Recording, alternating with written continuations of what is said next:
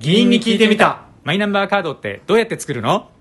いろいろあるけれど、オンラインでの交付申請がおすすめ。まず、大前提として手元に QR コードが掲載された交付申請書が必要。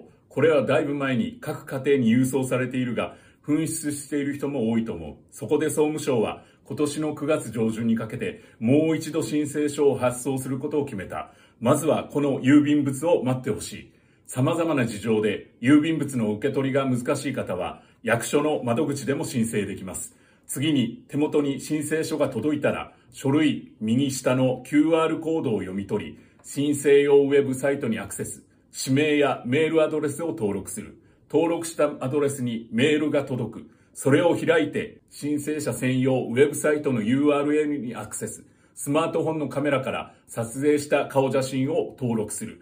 その他、1、生年月日。2、電子証明書の発行希望。3、氏名の展示表記希望の有無を入力し、これで申請完了。登録したメールアドレスに申請完了のメールが届くので必ず確認してください。マイナンバーカードの交付申請から市区町村が交付通知書を発送するまでおおむね1ヶ月かかります。この交付通知書はあなたのマイナンバーカードできたから取りに来てくださいという内容のハガキ。このハガキに記載されている交付場所、市役所等の窓口に行くと、晴れてマイナンバーカードを入手できる。受け取りに行く当日は必要な持ち物がいくつかあるので、事前によく確認しておいてください。